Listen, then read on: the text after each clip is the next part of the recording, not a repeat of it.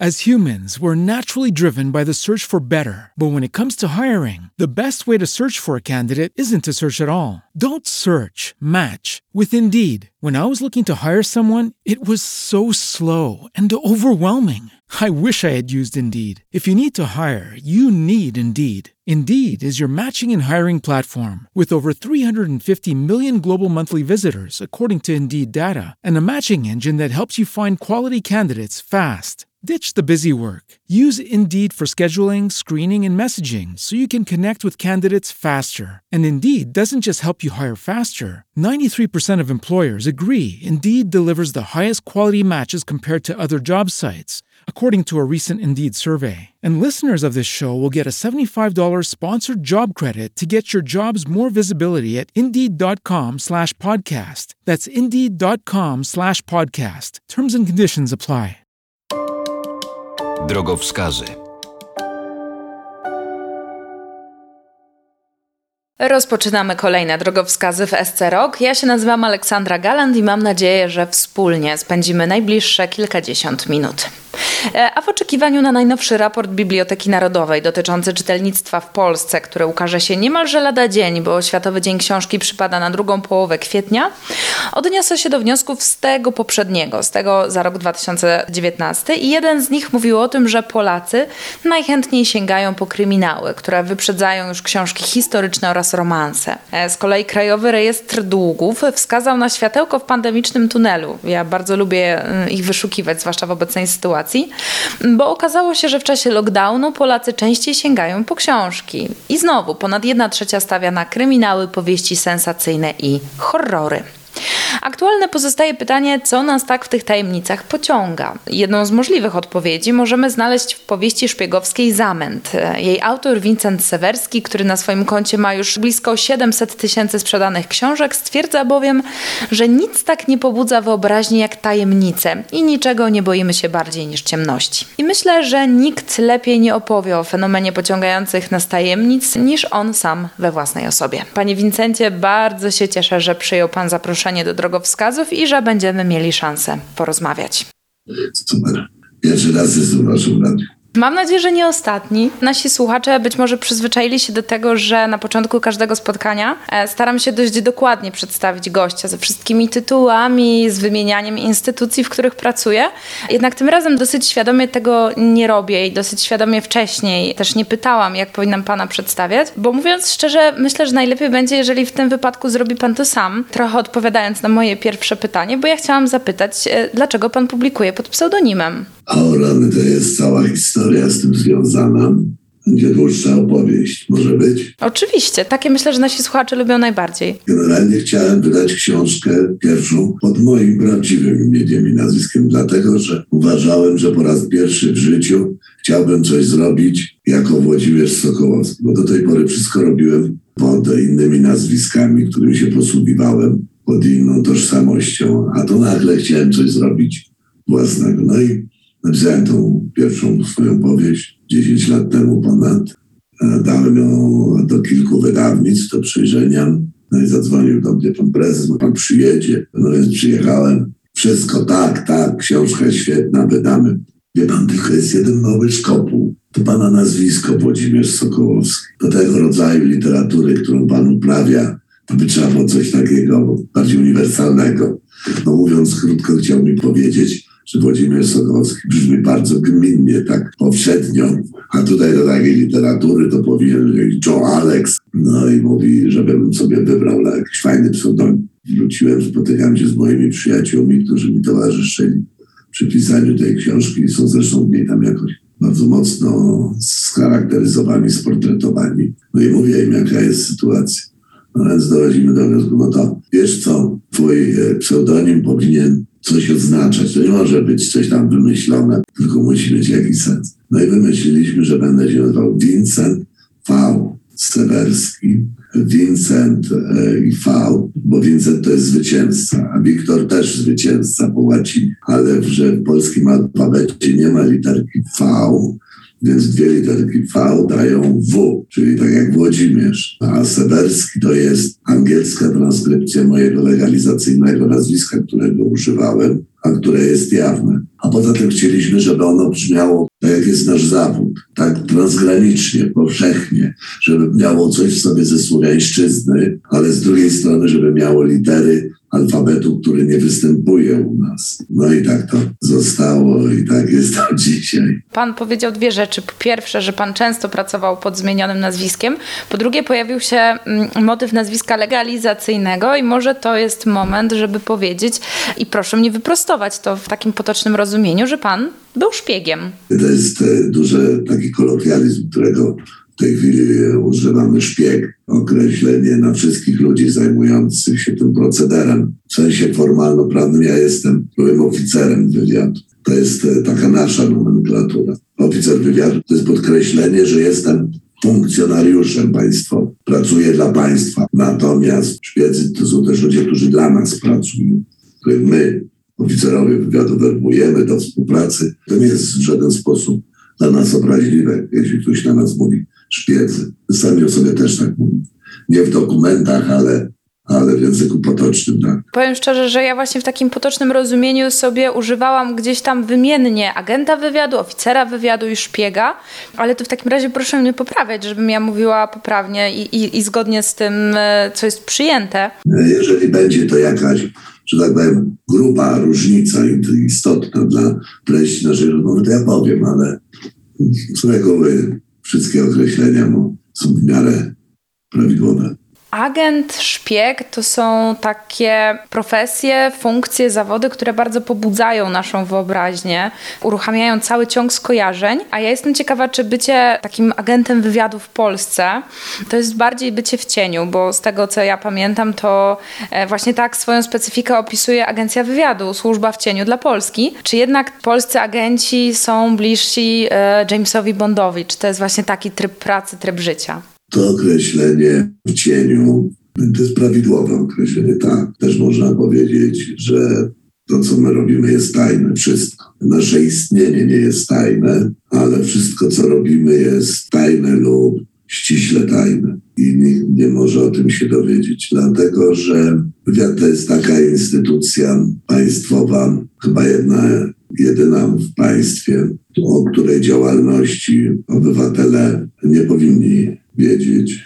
A wynika to z bardzo prostej przyczyny, ponieważ wywiad to jest instytucja, która stoi na straży bezpieczeństwa zewnętrznego państwa. I wszystko, co robimy, a my działamy głównie za granicą, robimy dla zapewnienia bezpieczeństwa naszym obywatelom, wszystkim obywatelom, niezależnie od ich poglądów politycznych, legitymacji partyjnej, bo zabezpieczenie państwa przed atakiem terrorystycznym, przed wielkim kryzysem gospodarczym, energetycznym itd., tak to uderzy we wszystkich jednakowo. A w związku z tym, że działamy w stanie wyższej konieczności, posługujemy się metodami wszystkimi, jakie są dopuszczalne, a dopuszczalne u nas są wszystkie metody, dlatego że my ratujemy dobro wyższe, bezpieczeństwo państwa i dlatego możemy stosować wszystkie metody, jakie uznamy za stosowne, aby to zapewnić. Powiem szczerze i prosto z mostu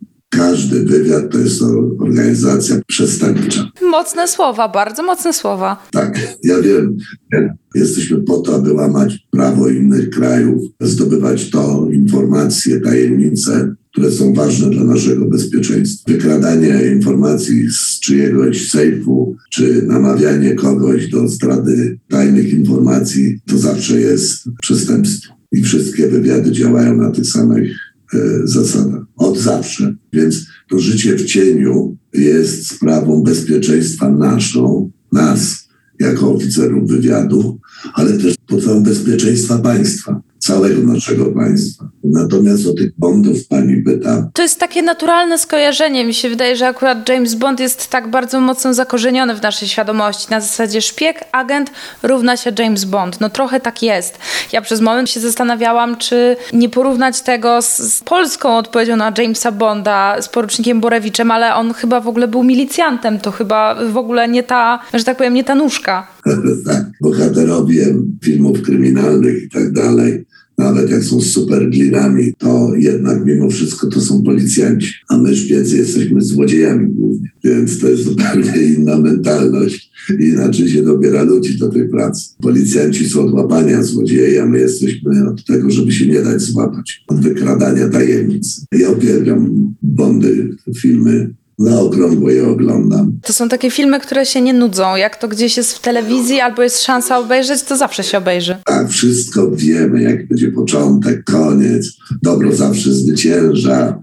Z Bondami mamy tylko trzy rzeczy wspólne. Jeden to jest walka ze złem, James Bond zawsze walczy z jakimś złem. Drugi element to jest świat to za mało, tak jak jeden z Bondów. James Bond jest w jednym odcinku, prawda, na Antarktydzie. W następnej scenie już jest w dżungli południowoamerykańskiej. Po chwili w Londynie, w Szwajcarii albo w Moskwie. To też jest prawdziwe, bo na tym polega istota pracy w wywiadzie, że działamy na całym świecie i rzeczywiście dużo jeździmy, podróżujemy. Świat jest naszym teatrem. A trzecie to jest to marzenie, jakie jest w Bondzie o tym, że robi się naprawdę coś ważnego dla dobra innych. Bo żeby być dobrym oficerem wywiadu bez takiego przekonania, nie ma co robić w tym zawodzie. Natomiast wszystko pozostałe to są świetne elementy do tego, żeby cudownie sobie po pracy odpocząć, oglądając, marząc sobie, jak ten Bond ma fajnie, dobrze. To musi być naprawdę wspaniałe, że żeby móc odpowiedzieć na pytanie, czym się zajmuje zawodowo, odpowiedzieć wykradaniem tajemnic. To jest kolejna rzecz, o którą zaraz będę pytać, bo prawdopodobnie przez większość pracy zawodowej nie można tego powiedzieć. Chciałam zapytać, jak to się dzieje, że człowiek staje się agentem wywiadu? Czy to jest zawód, który możemy sobie wybrać po maturze? Tak jak niektórzy mówią, będę lekarzem, będę architektem, będę dziennikarzem, to ktoś może sobie postanowić, ja będę agentem wywiadu. No bo na przykład w odwecie drugiej części e, serii, której e, końcowy akcent ukaże się lada moment, opisuje pan, jak zwerbowana do pracy w wywiadzie została jedna z głównych bohaterek. No i ona została wypatrzona. Ten proces rekrutacyjny się odbył poza nią. Potem oczywiście było długie, żmudne, e, trudne szkolenie, natomiast sam pomysł, żeby ona zasiliła szeregi agencji wywiadu, nie wyszedł od niej. Chcieć być oficerem wywiadu zawsze można. Każdy może złożyć podanie agencji wywiadu, że chce być. Powiem nawet więcej, znam takich moich kolegów i koleżanki, którzy złożyli podania do pracy i zostali przyjęci. Ale generalnie rzecz biorąc, żeby zostać oficerem to jest trochę tak jak zostać lekarzem. Lekarzem można chcieć być, można się dobrze uczyć, można ciężko pracować, ale jednak, żeby być lekarzem, trzeba mieć coś więcej, takie przekonanie, że chcę służyć ludziom, człowiekowi, ratować jego życie. U nas też to jest, bo jeżeli chcesz być oficerem wywiadu, zawsze jest pytanie, dlaczego chcesz być oficerem?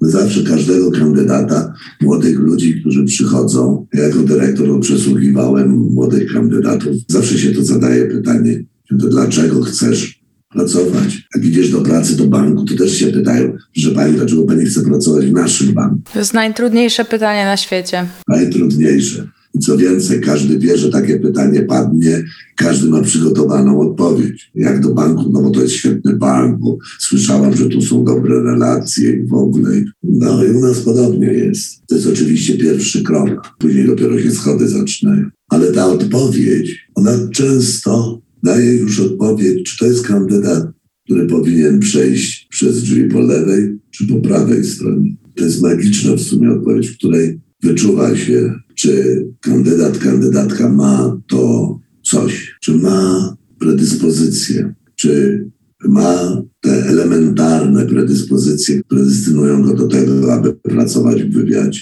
Czy zna siebie, czy rozumie siebie samego przede wszystkim, e, rozumie otaczający go świat, jak ma ukształtowane emocje swoje, jeżeli młody kandydat czy kandydatka na pierwszym zaczyna okazywać duże emocje, że na przykład nienawidzi ruskich albo kacapy straszne ruskie, trzeba coś z tym zrobić, albo tych arabusów, mówią takim językiem czasami młodzi ludzie. Generalnie z takimi osobami dalej nie rozmawiamy, dlatego że w naszym języku, nawet kiedy już jesteś oficerem wywiadu i na przykład będziesz mówić o Rosjanach, kacapy, o Niemcach szwaby, Francuzach żabojadę albo makaroniarze. To znaczy, że pomyliłeś zawód. Trzeba mieć po prostu szacunek dla innych narodów, ludzi. Trzeba nawet najwięcej, trzeba ich lubić. Bo jak się nie lubi ludzi, to się przy nic nie zrobi. I później przechodzi taki kandydat, oczywiście cały proces. Jeżeli w pierwszej chwili uznamy, tak, to jest ktoś, kogo my szukamy, potrzebujemy, to dopiero potem zaczyna się cały proces i badania psychologiczne, wykrywacz kłamstwa i tak dalej, i szkolenie, to lata trwa. Ale wracając do Pani początku pytania odnośnie do mojej bohaterki Moniki. Generalnie najlepsi kandydaci z mojego punktu widzenia, wieloletniego doświadczenia, to są tacy, których to my namawiamy do współpracy, do których my przychodzimy i mówimy, słuchaj, jestem z wywiadu. Oczywiście nie, tu się nie podchodzi do kogoś w kawiarni, dlatego, że ładnie wygląda, tylko mamy osobę taką rozpracowaną i dajemy, stawiamy propozycje. I najlepszy kandydat to jest taki, który mówi, ale mnie pan, pani zaskoczyła, muszę się zastanowić nad tym. Najlepsza jest osoba, która mówi, że musi się zastanowić, bo to jest decyzja na całe życie. Decyzja na całe życie i czytając książki, ale też słuchając pana, pomyślałam, mm, czy szpieg ma życie prywatne? Bo to jest też e, coś, co padło z ust tej samej Moniki, e, o której e, mówiliśmy.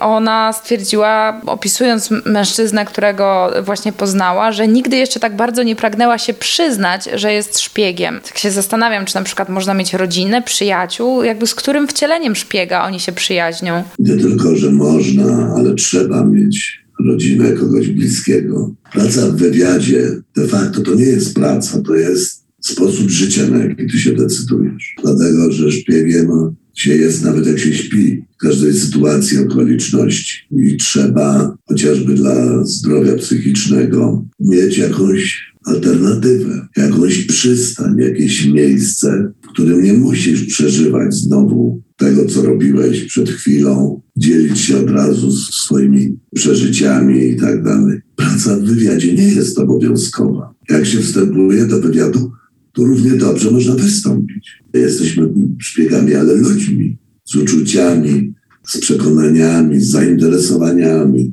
Lubimy książki, filmy, Lubimy się bawić, śpiewać, tańczyć. Ale ja tego, tego w ogóle nie, nie neguję. No ale na to też zwróciłam uwagę, że e, przynajmniej jeżeli chodzi o sekcję, to tam mm, no, nikt nie miał żony, męża, partnera, rodziny, no bo jeżeli e, nawet Dima, główny bohater, dziwił się, kiedy sąsiadka do niego wołała imieniem legalizacyjnym i on w pierwszej chwili zapomniał, że chodzi o niego, bo był zmęczony, no to pod jakim nazwiskiem się funkcjonuje, że tak powiem, z rodziną, z przyjaciółmi? No właśnie, proszę zauważyć, że zarówno Dima, jak i Monika, oni pracują w jednostce w takim oddziale specjalnym, który zajmuje się takimi ekstra sprawami najtrudniejszymi. Ale oni wszyscy mają powieści swoich partnerów. Być może ja tych partnerów nie opowiadam o ich życiu prywatnym, ale proszę zauważyć, że im nie wychodzi. Może ja faktycznie uprościłam, bo ci partnerzy są, tylko że oni się jakoś tak e, jakby nie zakorzeniają w tych życiach. Ja takie miałam wrażenie. Nie, dlatego, że to jest zupełnie inny wymiar ich życia. Z reguły te związki ich się nie udają. W szczególności, jeżeli jest związek, kiedy partnerowi nie można powiedzieć, że się jest oficerem wywiadu. Taki związek nie przetrwa. Wiele takich związków znałem u nas i częściej, właśnie tak jak to opisuję w książkach, częściej się te związki rozpadały, niż oni odchodzili ze służby. Tak na dobrą sprawę to jeden tylko znam przypadek, kiedy mój, no zresztą bardzo dobry oficer odszedł, dlatego że jednak postawił na pierwszym miejscu rodzinę i dom i żonę młodą, że spodziewali się dziecka. Jeżeli się już jest w związku trwałym, z partnerem i można mu powiedzieć, no to to już zupełnie przechodzimy na inny poziom. Inny, ale również trudny. Właśnie się zastanawiałam, czy można powiedzieć. No nawet trzeba powiedzieć. Ale nie jest tak, że im mniej ktoś wie, tym jest na przykład bezpieczniejszy? Ale to jest tak, oczywiście, że tak jest. Ale dodam może w ten sposób, bo jeśli chodzi o młodych oficerów, ja bardzo często spotykałem się z ich partnerami, z żonami, partnerkami. Nawet organizowaliśmy takie spotkania, żeby przyciągnąć ich bliżej, pokazać nas na środowisku, kim jesteśmy, żeby wiedzieli, gdzie ten partner, partnerka w jakim środowisku żyje, funkcjonuje. Bo o ile nie można powiedzieć, co robi, to jednak coś trzeba powiedzieć. Inaczej te związki się rozpadają. Jak nie możesz nic powiedzieć, I co więcej, nikt nie potwierdzi Twoich słów. I teraz przechodzimy do tego, że jest taki układ, że partner, partnerka wie, gdzie pracujemy, ale nie wie, co robi. I teraz zaczynają balansować uczucia, bo nasi partnerzy, partnerki wiedzą, jaki mamy zawód. Wystarczy, włączają telewizor i wiedzą, czym my się zajmujemy. W związku z tym ta nieświadomość, niewiedza o tym, co robimy, powoduje, że pracuje u nich wyobraźnia. I kiedy znikamy na tygodnie gdzieś tam i nie wiedzą, gdzie jesteśmy, bo nie możemy tego powiedzieć, nie dzwonimy co chwila wieczorem, kotuś, jestem tutaj w Bagdadzie, ale nie martw się, bomby spadają, nie denerwuj się, wszystko będzie dobrze. Oczywiście tak to nie jest. Nie wiedzą, gdzie jesteśmy, co robimy. Pracuje wyobraźnia. Dlatego ważne, żeby ten związek, to był dobry, prawdziwy związek. Dwojga ludzi, którzy mają do siebie zaufanie, takie prawdziwe zaufanie i potrafią stworzyć dla siebie nawzajem miejsce, w którym chcą być, ten dom. Pan też e, stworzył teraz e, obraz agencji wywiadu, jako, no może nie chcę mówić, że wielkiej rodziny, ale takiego miejsca, które jest bardzo wyrozumiałe na potrzeby swoich e, oficerów. No a z drugiej strony ta agencja wywiadu jawi się jako taka bardzo sztywna, zimna, chłodna instytucja. Nieprawda. Taka się jawi, ale no, to jest trochę taki obraz popkulturowy. My się zajmujemy bardzo trudnymi sprawami i stosujemy metody, które dla wielu osób wydawałoby się bardzo naganne etycznie. Dla tych, którzy nie wiedzą, nie rozumieją, na czym wywiad polega. Ale właśnie przez to, że stosujemy takie metody, sami musimy pozostać naprawdę czyści, moralnie, etycznie, mieć tutaj światopogląd i głowę właściwie ustawioną. Bo inaczej oficer ulegnie demoralizacji szybko. Tak naprawdę od środka My jesteśmy jak rodzina. Bardziej to jest coś w rodzaju takiego dobrego zakonu. W wywiadzie się nie kieruje ludźmi rozkazami. Ja nie mogę nikomu kazać zrobić coś wbrew jego woli, czego nie czuje, nie rozumie albo się boi. Oficer jak nie podoła jakiemuś zadaniu, które dostaje, to przychodzi, mówi szefie, ja tego nie dam rady zrobić. Siadamy i zastanawiamy się, Dlaczego? Co? Obcy musi powiedzieć prawdę. To nie może jechać na robotę i się cały trząść ze strachu. No zawali, zginie on i jeszcze kupa innych ludzi. My na zewnątrz jesteśmy chłodni, zamknięci, otoczeni pewną taką skorupą, ale od środka to tak nie wygląda. Jesteśmy otwarci, transparentni, a przede wszystkim żyjemy między ludźmi. Bardzo mi się podobało i myślę, że to na długo zapamiętam to, co pan powiedział, że, że szpieg musi lubić ludzi. Pan odszedł z wywiadu ze służby kilkanaście lat temu, zajął się pisaniem, ale jestem ciekawa, czy takich odruchów, jakich można się dorobić, pracując przez tyle lat w tak specyficznych warunkach, musząc pamiętać o, o tak wielu zasadach, da się pozbyć. Czy na przykład te odruchy, jakie mają pana bohaterowie, chociażby jeżeli chodzi o kwestie bezpieczeństwa, pozostawania anonimowym, czy te odruchy zostają w człowieku? Pewne nawyki zostają.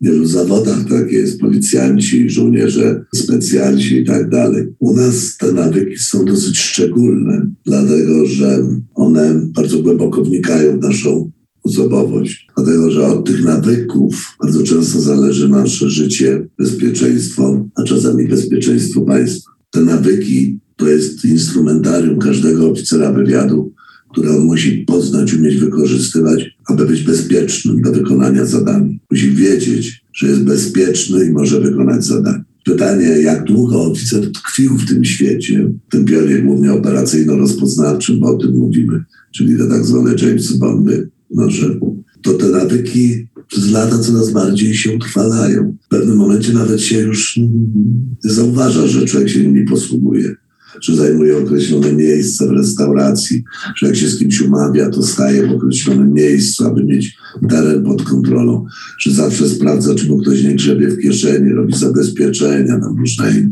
sprawdza numery samochodów, patrzy ludziom w twarz. To nie jest tak, że można ciach i wymazać to. One oczywiście z biegiem czasu, kiedy człowiek wtapia się już w naturalne życie, one słabną już się tak nie przywiązuje wagi do tego czy tamtego, ale wiele zostaje na wiele lat. No, ja w dalszym ciągu mam takie o, niektóre odruchy, na którymi się łapię Wiem, że to już jest niepotrzebne, a jednak no, wszystko mimowolnie to się wykonuje. I tu naszą rozmowę na razie zawieszamy. Wrócimy do niej za kilka minut i wtedy będę pytała, o czym musi pamiętać szpieg siadając do pisania. Mam nadzieję, że wspólnie dowiemy się tego od gościa dzisiejszych drogowskazów, Vincenta Fausawerskiego, byłego oficera wywiadu i autora bestsellerowych książek, z których najnowsza lada dzień trafi na sklepowe półki. Do usłyszenia za moment w SC Rock, Aleksandra Galant. Drogowskazy. Rozmowy o życiu. Nie może być inaczej. Drogowskazy wracają na antenę Eski Rock. Aleksandra Galant. Wracamy też do rozmowy z Wincentem Fausewerskim, byłym oficerem wywiadu i autorem bestsellerowych książek o tematyce szpiegowskiej. To, co przykuło moją uwagę, to to, że te książki są bardzo skrupulatnie napisane. I dlatego zapytałam o te nawyki e, ze służby.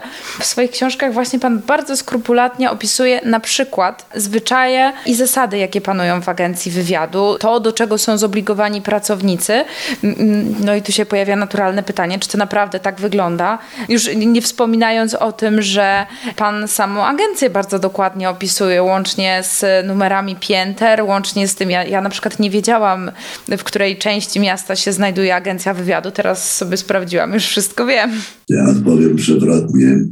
Oficerowie wywiadu rzadko czytają szpiegowskie książki. Tak jak lekarze rzadko czytają książki pisane o lekarzach nie przez lekarzy moje książki koledzy i koleżanki, którzy w służbie byli czy są, czytają. Dlatego, że oczywiście to jest proza, to jest fikcja, to jest życie, historie opakowane w pewien sposób, który byłby atrakcyjny także dla czytelnika, albo przede wszystkim dla czytelnika, który nie zna agencji wywiadu, dla zwykłego obywatela. Natomiast koledzy, koleżanki czytają, bo odnajdują tam w moich książkach autentyczne postacie, ich archetypy wiedzą, kto jest kto. Ja używam języka takiego, jakiego my używamy. W wywiadzie pracują inteligentni ludzie. My nie używamy knajackiego języka, takiego jak w filmie Służby Specjalne. To są ludzie wykształceni, inteligentni. Oczywiście przekląć się każdemu zdarzy. Nawet trzeba, żeby się wyładować, ale to nie jest treścią naszego komunikowania się. Zresztą proszę zauważyć, że moi bohaterowie prawie nie przeklinają. To prawda, jeżeli któreś z nich zdarzy się jakiś wulgaryzm, to to nawet zwraca uwagę ich współpracowników. Wiedzą, że coś się dzieje, że coś jest nie tak. Ale to jest prawda, dlatego że e, ktoś, kto przetyka swoje słownictwo wulgaryzmami, daje świadectwo sobie. Poza tym my już na początku wyławiamy ludzi, którzy mają określoną konstrukcję psychiczną, językową, stylistyczną, ludzi wykształconych. W moich książkach odnajdują pewne rzeczy. oczywiście ja nie ujawniam żadnych tajemnic, bo bym tu nie siedział z panią w tej chwili, gdybym cokolwiek ujawnił. Daję pewien obraz instytucji, życia, świata, który jest bardzo bliski autentycznemu, ale który nie jest odwzorowaniem oczywiście jeden do jednego. Poza tym proza ma swoje prawa, opowieść musi mieć pewną konstrukcję, która niekoniecznie musi się przekładać na, na, na, na rzeczywistość. A czy pan ma jakąś taką wewnętrzną granicę, jakiś moment, kiedy zaciąga pan hamulec z taką myślą, być może powiem za dużo, być może ujawnię zbyt wiele, nie wiem, zdemaskuję jakąś technikę, metodę, którą posługuje się wywiad? W ogóle nie mam takich obaw. Kiedy pisałem pierwszą książkę, Kierownictwo agencji oczywiście wiedziało doskonale, że ja ją piszę i nawet im powiedziałem przed wydaniem, że jak chcecie, to proszę bardzo, mogę wam tam dać do przeczytania. Jeżeli będziecie mieć jakieś uwagi, to jestem otwarty. Otrzymałem odpowiedź od szefa, no, że nie, nie trzeba. Ale ja odchodziłem z wysokiego stanowiska w agencji. Spędziłem całe swoje życie w wywiadzie. Ja wiem, co mogę powiedzieć, a co nie. I jest zasada taka, że tajne są nazwiska, daty, konkretne miejsca i te fakty, które mogą identyfikować nasze działania. I to jest bezwzględnie tajne. Po drugie, od tego nawet powinienem zacząć. Etyka nasza, która mówi, że oficerowie wywiadu nie piszą pamiętników, wspomnień, bo nie jesteśmy właścicielami naszej pamięci. Właścicielem tego jest państwo polskie, bo w jego imieniu To wszystko, co robiliśmy, się zdarzyło. I tylko państwo może nas zwolnić. Ono jest właścicielem tej wiedzy, naszej pamięci. Natomiast jest cały wymiar ludzki, naszych przeżyć, emocji, wrażeń. To, z czego się proza składa de facto. Ja mogę historię, którą przeżyłem, przenieść z jednego kraju do drugiego, dać o innej porze roku, zmienić parametry tej sytuacji i tak dalej, tak żeby ona nie była identyfikowalna ją opisać, nie ma problemu. Ale ja po tylu latach wiem, jak to się robi i czego nie wolno robić. Zresztą sam takich łapałem, którzy za dużo łapali, że tak powiem, jęzorem. Czyli to się jednak zdarza. No zdarza się.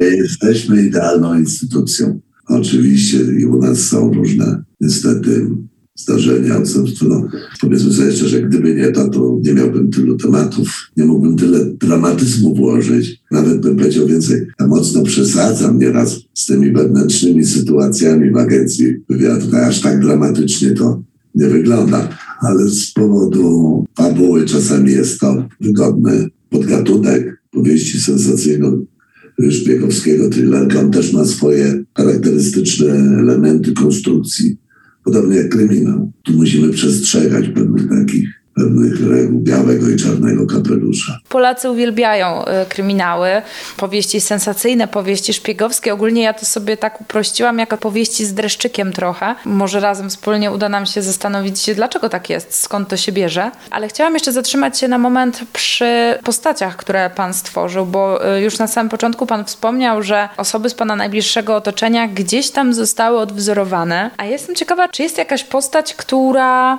ma w sobie najwięcej z pana, albo inaczej, może powinnam zapytać odwrotnie, e, ile z pana jest e, w, w, pańskich bohaterach? Oczywiście ja nie proszę o wskazanie konkretnej postaci, żeby nikomu nie zepsuć zabawy.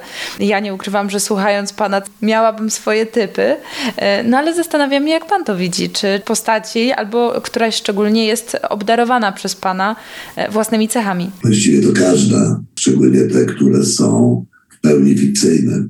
W te postacie zawsze wkładam kawałek siebie, żeby stworzyć literacką postać od początku do końca fikcyjną. Trzeba się zaangażować w nią emocjonalnie. Ja przynajmniej tak to robię. Jeśli chodzi o tetralogię, Konrad wcale nie jest mi najbliższą postacią. Wiedziałem, że tworząc takiego superbohatera w pewnym sensie będę zaraz utożsamiany z nim, więc chciałem uciec od tego. Może dlatego najsłabiej mi wyszła ta postać, ale nie będę zniechęcał czytelników. Natomiast no, jeśli chodzi o tamtą, zaskoczę panią, bo w sumie najwięcej dałem do Miszy Popowskiego z siebie, że tak powiem, z moich różnych przemyśleń, cech. Może to jest Rosjanin, przeciwnik naszego głównego bohatera, ale przez to, że w Konradzie nie mogłem zbyt prosto w niektórych rzeczach powiedzieć. Właśnie dlatego, żeby się z nim nie pozwolić czytelnikowi na jednoznaczną identyfikację, to przerzuciłem wiele cech na jego lustrzane odbicie po drugiej stronie, czyli na Myszę Popowskim, którą postać zresztą lubię.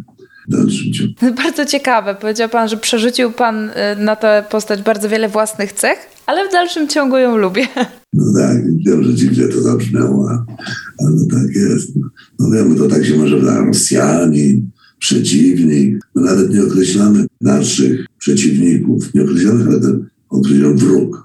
Nie używamy takiego słowa. Przeciwnik, tak, ale nie wróg. Wróg to jest dla żołnierzy. Do wroga się strzela, a my nie strzelamy. Od strzelania jest wojsko. Natomiast jeśli chodzi o trylogię, to nie będę ukrywał, że najbliższy jest mi Dima. No i Dima jest, jest moim dzieckiem na pewno. Ile jest mnie w nim, to no cały jestem, tak, ale może bardziej nawet taki, jaki chciałbym być, a nie jaki jestem w rzeczywistości, bo, bo coś mi tam jednak brakuje. Dima jest bardziej idealny. Bo Dima jest wymyślony jednak. No właśnie, tak. To jest pytanie, które chciałam zadać, ale teraz sobie myślę, że to jest mój wniosek z tego, co usłyszałam, że do bohaterów można się przywiązać. Zwłaszcza tych, których samemu się stworzyło. Powiem więcej. Moi bohaterowie, niektórzy w założeniu byli zupełnie inaczej skrojeni, sportretowani, oni się w miarę pisania rozwijali, niemalże rozwijali się w trakcie powstawania fabuły i tak taką postać, która jest w pierwszej i drugim cyklu, czyli Jagan, taki Rosjanin, morderca. Stworzyłem go w pierwszej powieści jako absolutnie negatywny, zły charakter, który miał być odzwierciedleniem wszystkiego, bo prawie wszystkiego, co najgorsze, ale z drugiej strony tego zabójcę, bo on jest zabójcą, prawda, zawodowym, jednak dałem mu jakąś ludzką tożsamość, próbowałem, no, bo to cała historia jak był więziony przez dzieci w tej piwnicy i tak dalej. Zresztą autentyczna, bo Jagan ma swój pierwowzór, tylko tyle, że te zdarzenia miały miejsce nie na Kaukazie, a w Afganistanie. Jagana miałem zamiar go, że tak powiem, drugiej części uśmiercić, ale po pierwszej mojej książce dostałem taką masę listów, informacji, że panie Solerski, jak pan zabijesz Jagana, w życiu pana książki nie kupię. To było najczęściej. To jest zadziwiające, bo czytelnicy go polubili. Czytelnicy się też przywiązują i tutaj mówię z pełną odpowiedzialnością. Też się przywiązują. To jest człowiek, który ma charakter. On ma swój pogląd na życie, na świat, na wartości, jest wyrazisty, jest zdecydowany. Może to nie są nasze, to są jego wartości. Ja go też bardzo polubiłem. Powiem nawet, nabór jest w dużym stopniu o nim. On jest tam właściwie jednym z najważniejszych bohaterów tej historii, którą opowiadam. Lubiłem o nim pisać, lubię. Jagan jest takim symbolem Rosji. On skupia w sobie wiele takich i tych dobrych, ludycznych cech rosyjskich, ale też takich etycznych, wartościowych, e, z jego oczywiście punktu widzenia. Bo Rosja taka jest. Jagan jest niezrozumiały dla nas, jego motywacja i tak dalej. My, my go szanujemy, nawet może boimy się go, Trochę tak jak z Rosją jest. To właśnie chyba o nim powstała ta e, notatka szwedzkiego lekarza, że on w jakiś niesamowity sposób łączy w sobie bohaterów Tołstoja i to z różnych warstw społecznych i Iwana Bezdomnego od Bułhakowa. Długo się zastanawiałem, czy wstawić to do, tej, do, do tekstu, ale w końcu uznałem, że tak. Nie mogłem tego opowiedzieć z punktu widzenia autora, bo by to niedobrze zabrzmiało od strony narracji Dlatego włożyłem tą opinię psychiatrze szwedzkiemu, który go badał, bo Jagan jest niezrozumiały. Ciężko go pojąć, tak jak Rosję ciężko nam zrozumieć. Polakom się wydaje, że o, my to Rosję znamy, Rosjan i tak dalej, że my tu wszystkim możemy powiedzieć, jacy są Rosjanie. Nieprawda. Polacy nie znają w ogóle Rosji i Rosjan. Ze smutkiem to stwierdzam. Zresztą oni nas też, ale to inna sprawa. Tak pana słucham i, i nawet powiedział pan to sam. To nie jest jakiś szalony wniosek z mojej strony. Pan powiedział, że lubi pan pisać. E, przyznał pan też, że przywiązuje się do swoich bohaterów, a jednak pan ich historii nie ciągnie w nieskończoność, bo przecież tetralogię pan skończył. E, ostatnia część trylogii o sekcji e, za chwilę trafi na sklepowe półki. No żegna się pan z tymi bohaterami w jakiś sposób. To są, to są trudne decyzje?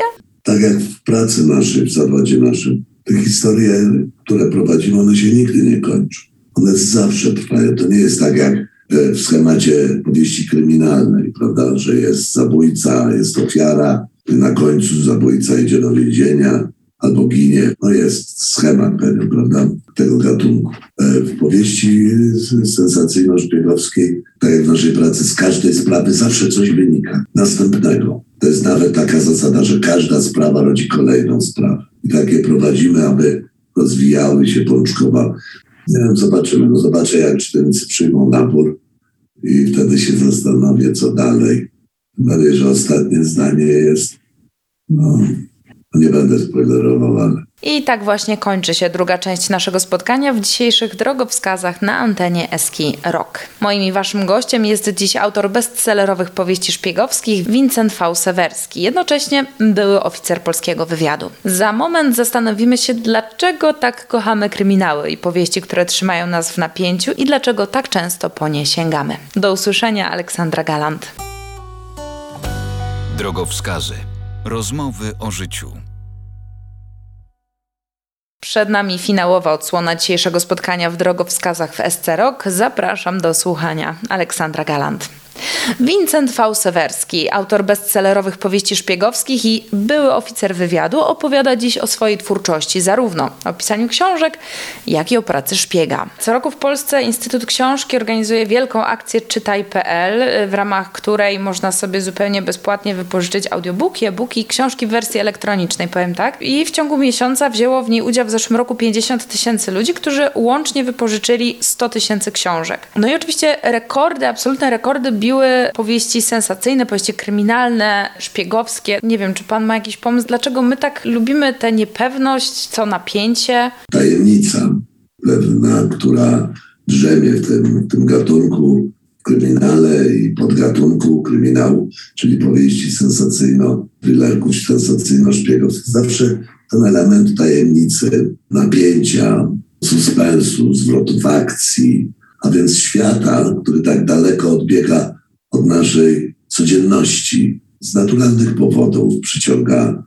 uwagę czytelników. Także dlatego, że forma konstruowania tej opowieści, tak jak w kryminale i powieści szpiegowskiej, na końcu ta lokomotywa gdzieś pędzi w jakąś stronę do jakiejś stacji, ale nie wiemy, jak ta stacja się nazywa i jaki będzie finał. Autor buduje pewne napięcie, buduje postacie i tak dalej. Oczywiście ta forma narracji musi być w odpowiedni sposób skonstruowana. O ile od strony czysto technicznej można napisać kryminał tak, że prowadzi się czytelnika przez jakąś historię, a nagle na końcu mu się wystrzeli, że mordercą jest zupełnie ktoś niewystępujący wcześniej w tej książce, prawda? Ale to byłoby nieuczciwe wobec czytelnika. To jest zabawa ze zmysłami, z wrażliwością, z psychiką czytelnika, ale na określonych zasadach. Do dzisiaj pamiętam ogrom rozczarowania po przeczytaniu e, powieści Agaty Christie, która się nazywała Wyspa Murzynków, bo tam działa się akcja, a na koniec jeden z bohaterów znajdował list, w którym było wyjaśnienie wszystkiego. Ja się czułam tak oszukana, że mnie nie, nie mogłam tego śledzić. A no właśnie. I to jest nieuczciwe. Królowej kryminału też się mogło to zdarzyć, ale dzięki temu wiemy już, czego nie wolno w kryminale robić. Zresztą powieści sensacyjno-szpiegowskiej też. Nie wolno oszukiwać czytelnika.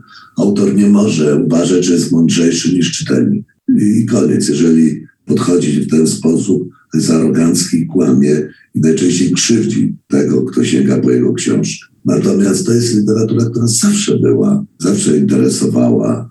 Jak popatrzymy na mnóstwo twórczości Szekspira, to są kryminały, prawda? No Macbeth, thriller to jest właściwie taki kryminalno, prawda?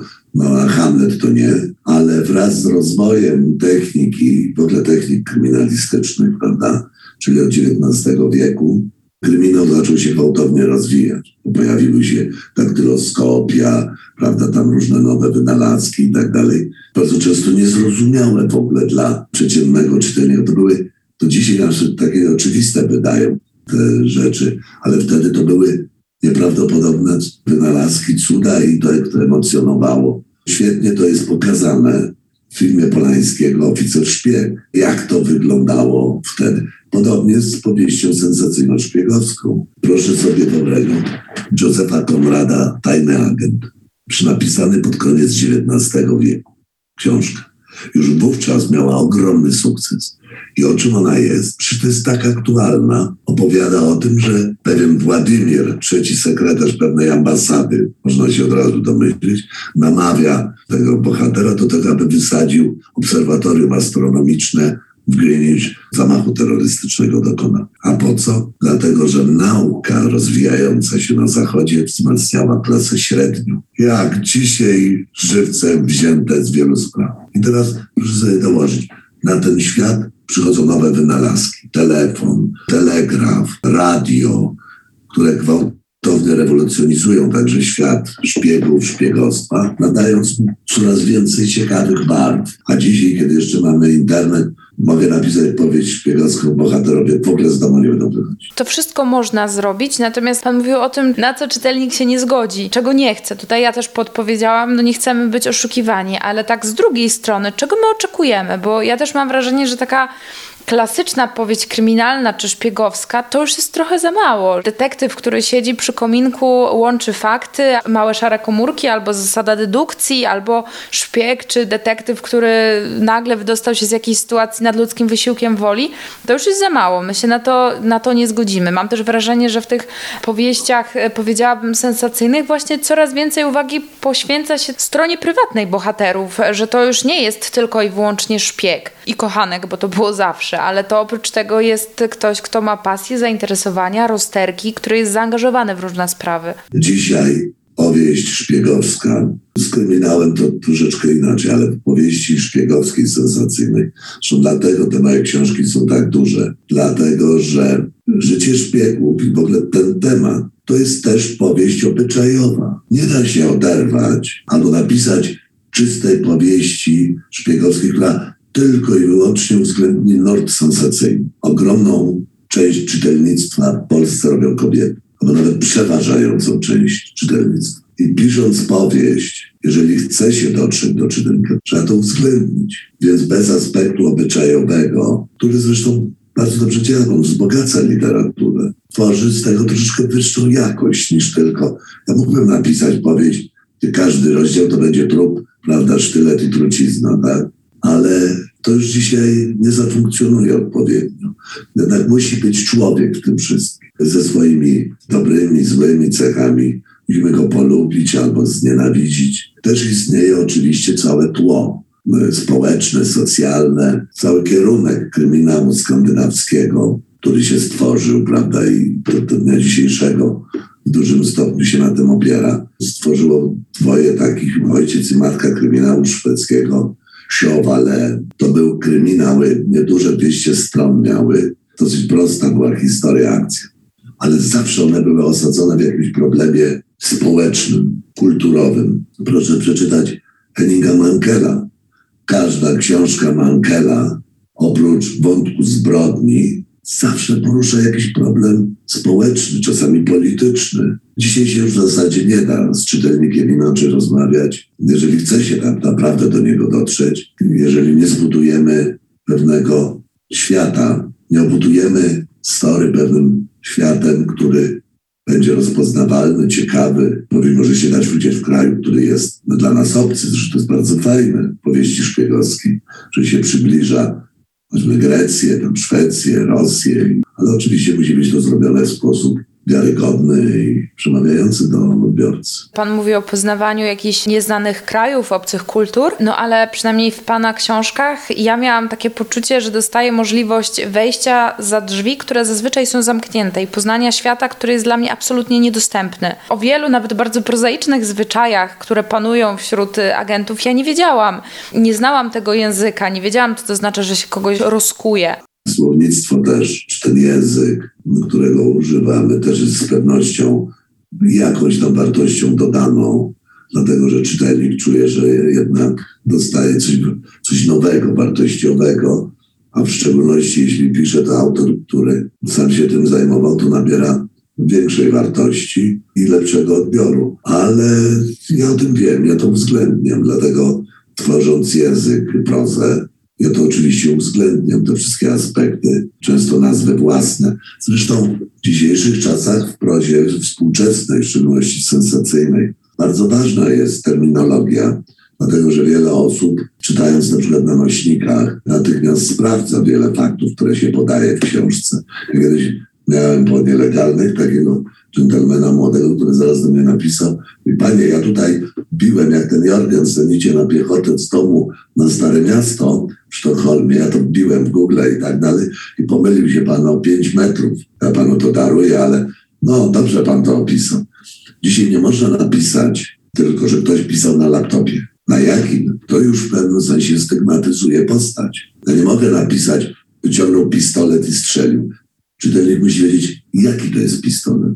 Beretta, CZ, bo to natychmiast jest weryfikowane. Zresztą przy tym natłoku informacji, które są, musimy rozmawiać językiem współczesnym, współczesnej prozy, która uwzględnia właśnie ten przekaz obrazowy, medialny, reklamowy, który w nas silnie funkcjonuje.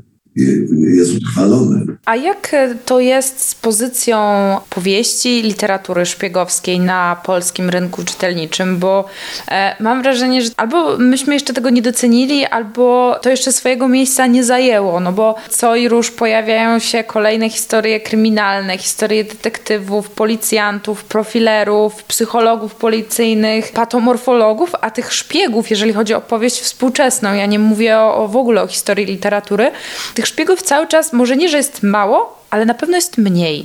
Muszę powiedzieć, tak nieskromnie trochę, proszę mi to wybaczyć, ale udało mi się zaistnieć. Oczywiście kilka przypadków mi w tym pomogło, że znalazłem swoje miejsce, ale największym e, moim sukcesem było to, że w Empiku półka z napisem Polska powieść sensacyjna współczesna nie miała żadnej książki. Byłem pierwszy. No i skorzystałem z tego przywileju pierwszeństwa. No, czy pojawiały się oczywiście wcześniej pewne publikacje, ale nie miały one takiej formy, że tak powiem, promocji, nakładu. Dzisiaj już troszkę tych powieści jest. Zresztą jest wielu byłych szpiegów, którzy świetnie piszą. To czasami nawet byli moi podwładni. Ja znam ich twórczość profesjonalną z czasów, kiedy czytałem ich raporty i tak dalej, ale większość kolegów i koleżanek ma spory opór przed publicznym występowaniem i prezentowaniem swojej twórczości. To jest, ja pełniłem taką funkcję już, że mogłem sobie na to pozwolić. Generalnie rzecz biorąc, nasz wizerunek też jest tajny, nawet jeżeli odchodzimy ze służby. No mój nie był, więc mogłem sobie na to pozwolić. Ale ja widzę, że coraz więcej pojawia się książek, powieści właśnie sensacyjnej, takich thrillerów szpiegowskich. Problem polega na tym, że osoby, które nie pochodzą z naszego środowiska i nie znają tego życia od środka, jest im trudniej podejść do tematu patrzę na zegar i tak już trochę mm, jestem nie w porządku, bo przedłużyłam naszą rozmowę. Ta godzina, którą Pan mi obiecał, trochę się poszerzyła. I przyznam, że ja dosyć długo się zastanawiałam, e, czy na sam koniec to ostatnie pytanie skierować w stronę Pana kariery w agencji wywiadu, czy jednak skupić się na literaturze. No i postawiłam na to drugie. Jestem ciekawa, czy obserwując rynek czytelniczy, wydawniczy, czy Pan ma wrażenie, że czegoś brakuje, że cały czas jest jakaś nisza. Pan mówił, że jedno już Pan zapełnił, ale może brakuje jakiejś książki, jakiegoś wątku, jakiegoś bohatera, e, przynajmniej jeżeli chodzi o ten świat powieści sensacyjnych. Taka idea mi przyświecała, kiedy zaczynałem pisać, żeby stworzyć pozytywnego bohatera. Takiego jak mają Anglicy, Amerykanie, Szwedzi. W każdym kraju jest pozytywny bohater, taki rycerz, obrońca, najczęściej z problemami, kompleksami, z przeżyciami, ale obrońca kraju. To w sumie archetyp taki, można nawet powiedzieć powieściowo, historyczny, sięgający chyba greckich czasów. Problem u nas w Polsce, zresztą to był jeden z moich motywów, dlaczego zacząłem pisać, był taki, że myśmy nie potrafili stworzyć w literaturze przynajmniej, która u nas niestety odzwierciedla też mentalnościowe sprawy i polityczne, właśnie takiego pozytywnego bohatera, dlatego że przez lata było społeczeństwo edukowane informacjami, że my to jesteśmy źli, że my jesteśmy ci niedobrzy. Mimo, że swoi, to też jesteśmy niedobrzy. Robili to politycy, nagminnie w mediach, w telewizji, ciągle oskarżając swoje własne służby o najbardziej niegodne i dla nas to było zawsze bardzo bolesne. Nieraz występował były premier w telewizji, potrafił nas od czci i wiary odsądzać. I może jeszcze przed chwilą doskonale korzystał z naszej pracy i pracowaliśmy dla niego. My nie robimy nic dla, no tak dla siebie. I ten pozytywny bohater, uważałem, że on powinien się znaleźć, być jakimś punktem, no, też państwowo-twórczym. No. Pani, najbardziej cenne, cudowne były listy, które dostawałem którego bardzo dużo, że przywrócił mi pan wiarę polskie służby. Albo listy w stylu mam 16 lat, niech pan powie, co ja mam zrobić, żeby być takim jak Konrad Wolski. Albo pisały do mnie 80-90-letnie osoby, że nareszcie dziękujemy za to, że, no, że są te książki, tak, że w końcu możemy być z czegoś dumni. Naprawdę Polacy mają być prawo dumni z polskiego wywiadu. My nie jesteśmy tylko operacja samą Jest dużo więcej. My nie jesteśmy jakimś kosmitami. My jesteśmy częścią społeczeństwa. No i ja myślę, że tak, że udała się najważniejsza rzecz, udało się y, znaleźć piękną puentę naszej rozmowy. Ja bardzo dziękuję za to, że y, przyjął Pan zaproszenie do drogowskazów, że zgodził się Pan pojawić na antenie Eski Rock. No i cóż, no nie pozostaje mi nic innego, jak czekać do premiery naboru. Dziękuję bardzo. Waszym i moim gościem był dziś Vincent Fałsewerski, były oficer wywiadu i autor bestsellerowych powieści szpiegowskich. No tak jak mówiłam, czas pozostaje nieubłagany i nie mam wyjścia, muszę kończyć dzisiejsze drogowskazy. Nie byłabym sobą, gdybym nie dodała, że na wiadomości od Was czekam pod adresem mailowym drogowskazy.małpa.skrok.pl. Polecam także naszą stronę na Facebooku, a także kanał Eskirok w serwisie YouTube, gdzie pojawiają się archiwalne audycje. To już wszystko z mojej strony. Dziękuję za wspólnie spędzone kilka kilkadziesiąt minut i oczywiście niezmiennie. Mam nadzieję, że słyszymy się już niedługo. Aleksandra Galant. Drogowskazy. It is Ryan here and I have a question for you. What do you do when you win? Like are you a fist pumper? A woohooer, a hand clapper, a high fiver. I kind of like the high five, but if you want to hone in on those winning moves, check out Chumba Casino. At ChumbaCasino.com, choose from hundreds of social casino style games for your chance to redeem serious cash prizes. There are new game releases weekly, plus free daily bonuses. So don't wait. Start having the most fun ever at ChumbaCasino.com. No purchase necessary. VGW. Void were prohibited by law. See terms and conditions. 18 plus.